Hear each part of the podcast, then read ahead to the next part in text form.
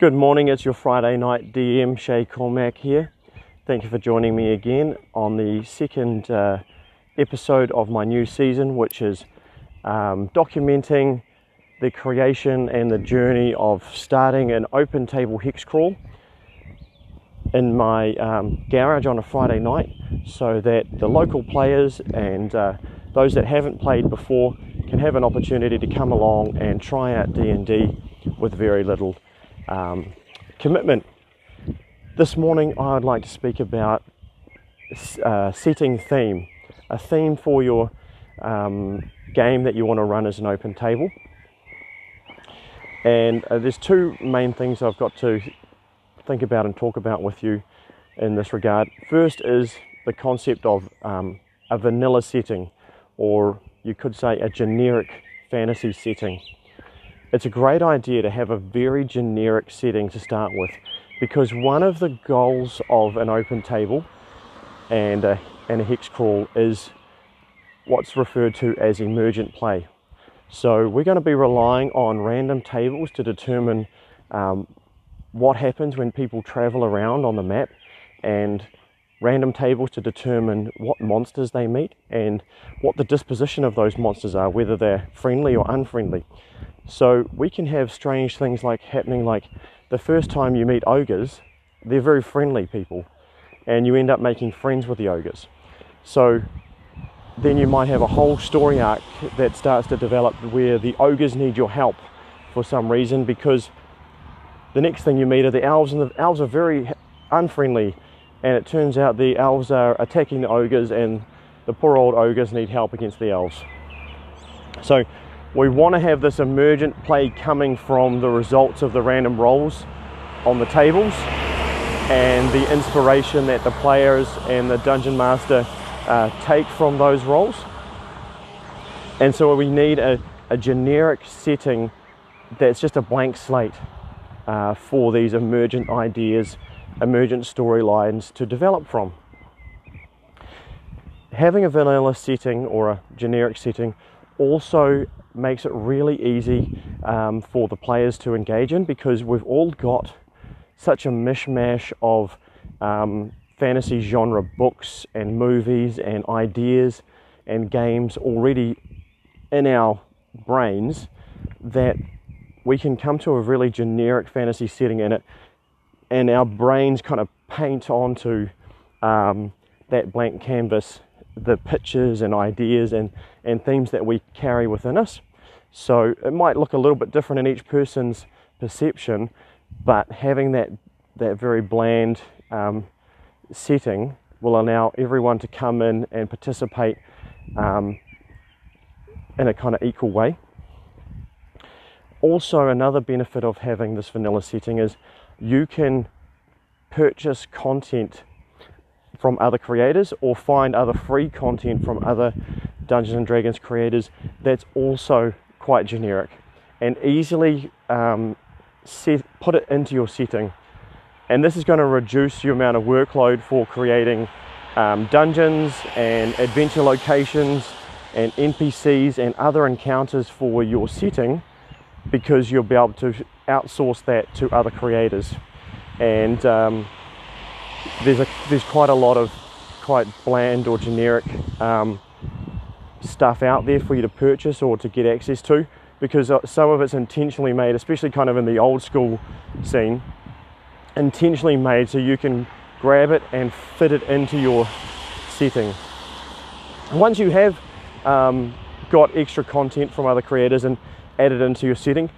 If it's vanilla, it's also really easy to color that in with some of the flavors that are developing on your table. So, as I said, maybe you've met the ogres, turns out they're nice guys, persecuted by the elves, and you buy um, some product um, from another creator about elves. Um, and so, but it's elves who are, are fighting as some kind of traditional enemy, goblins or something like that. And you just take out all the goblins and substitute them for ogres, and you find the the NPC, the elvish NPCs in the adventure who are noble good guys, and you just change them to be horrible bastards.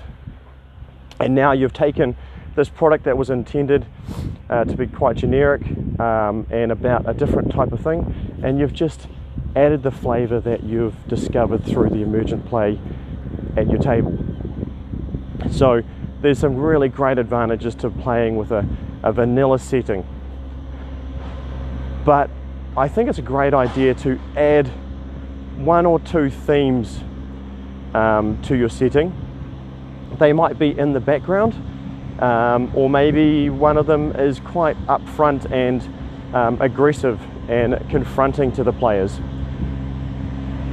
I think uh, doing this is good for a couple of reasons.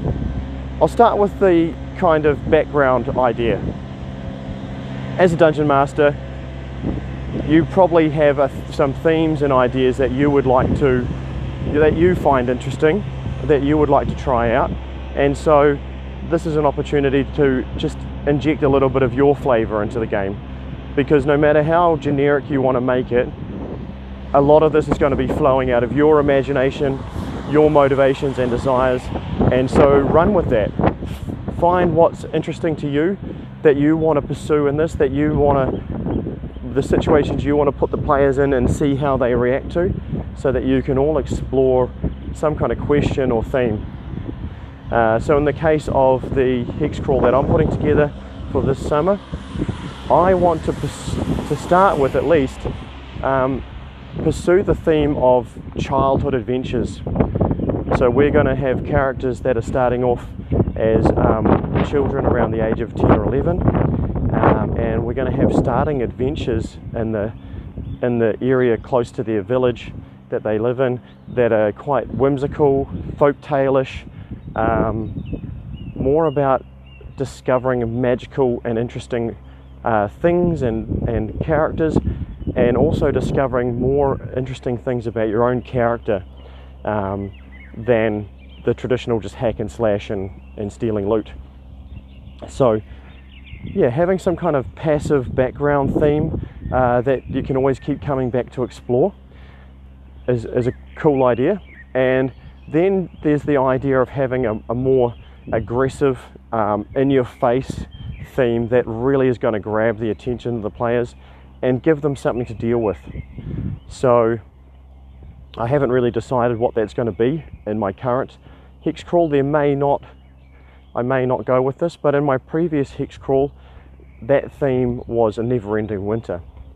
So there was a never-ending winter with blizzards and snow all the time, and the characters, whenever they were adventuring around the landscape, they could quite easily get caught in really bad weather. The weather was always poorly, um, which was always at detriment to them, but it could become extremely bad and life threatening. And I felt that gave the players an extra motivation to confront whatever the source of this never ending winter was. So they would have, um, I've talked about in the previous episode, the idea of a default action. If the players don't know what they want to do, at the very minimum, they can go to the next hex and explore it but also the players now have another default motivation. We hate blizzards. We're pretty sure there's some kind of evil wizard behind this. Let's find him and kill him so we can get rid of the winter. And of course, you know, they'd meet farmers all the time who were lamenting the fact that their crops were perishing and their stock was dying and, uh, you know, they were going hungry. So there was this motivation to figure something out. Um, and I thought that was really good. And I, am probably going to, as I begin developing more of my setting at the moment, I'm going to look for something striking um, about some of the ideas I come up with, and maybe there's one of those ideas that I can really turn the volume up on, you know, and make that a really important um, part of the setting, something that's going to confront the players quite early on, and um, you know, maybe um, that could be some some design of the ultimate enemy they're going to have to fight at the very end of the campaign, or or at least one of the minor bosses that they'll confront in the next several months, or who might continually plague them as their nemesis. Something along those lines. I'm not too sure.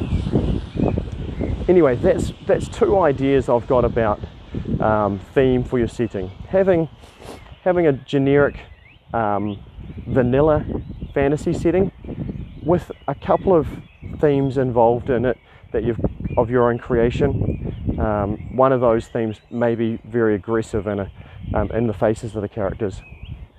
I've got to say I'm really lucky um, to have a group of friends who play D&D with me on a Friday night who are not only supportive of the idea of, our, of us opening up our table on a Friday night to other people in our community to come along and try out D&D, um, whether they come for a short period of time or whether they become regular players with us. They're supportive of that, but they're supportive of the theme um, that I would like to pursue um, at the start of this hex crawl. Now, just because we start with a particular theme doesn't mean we have to stick with it. Um, we can move to another area of the map where this theme or these things aren't in effect any longer. We can reboot um, and start with new characters in the new area of the map and pursue different ideas and themes. So we don't have to be completely married to this theme, um, but I wanted to get their approval before I put some work in because I'm going to create a reasonable amount of content around the theme that I've decided on, and um, I didn't want to do that if my favourite players, the, my long-time players that have been hanging out with me, if they weren't going to enjoy it. I wanted something they were going to enjoy as well as something that um, new players could enjoy. So I asked them, and they were all supportive of my idea. So I'll tell you quickly about the theme that I've got so far. This is more like the passive theme in the background of the setting and uh, I'm still looking for that aggressive theme that I might be able to put in as well. So the theme I'm going with is the players are children, age 10 or 11. they live in a small village on a moderately sized island. So there's a limit to to their, how far they can explore at the moment. Later on, there'll be uh, options of either taking ships or whatnot and leaving the island uh, for either other islands or, or the mainland. But we've got a smaller space um, and smaller people and smaller adventures. And I, that's the main idea I had. And I'm starting to let that um, idea of having l- little children um, begin to infuse all my decisions about the kind of um, adventures that I'm creating um, for them. And uh, I really want it to be folk tale-ish or fairy tale-ish. Um, I was about to I was about to say think about The Witcher, um, but a lot less bloodshed and a you know a lot less um, scary and deadly. Um, but also the, the one of the real uh, motivations I want to take uh, or inspirations is I love um, the movie Totoro and all of the Studio Ghibli movies that have come out of Japan in the well, they're decades ago now, but r- really classic anime that explores um, the the end of childhood, um, the end of innocence, uh, the clash between um, the old ways and tradition and nature clashing against uh, new ways and technology and progress um, in a real fairy tale esque kind of way, folktale esque way. So I want to try and create adventures along that theme.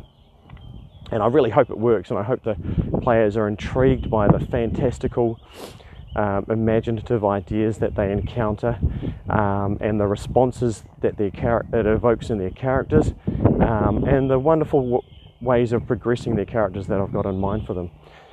So that's what my ideas are.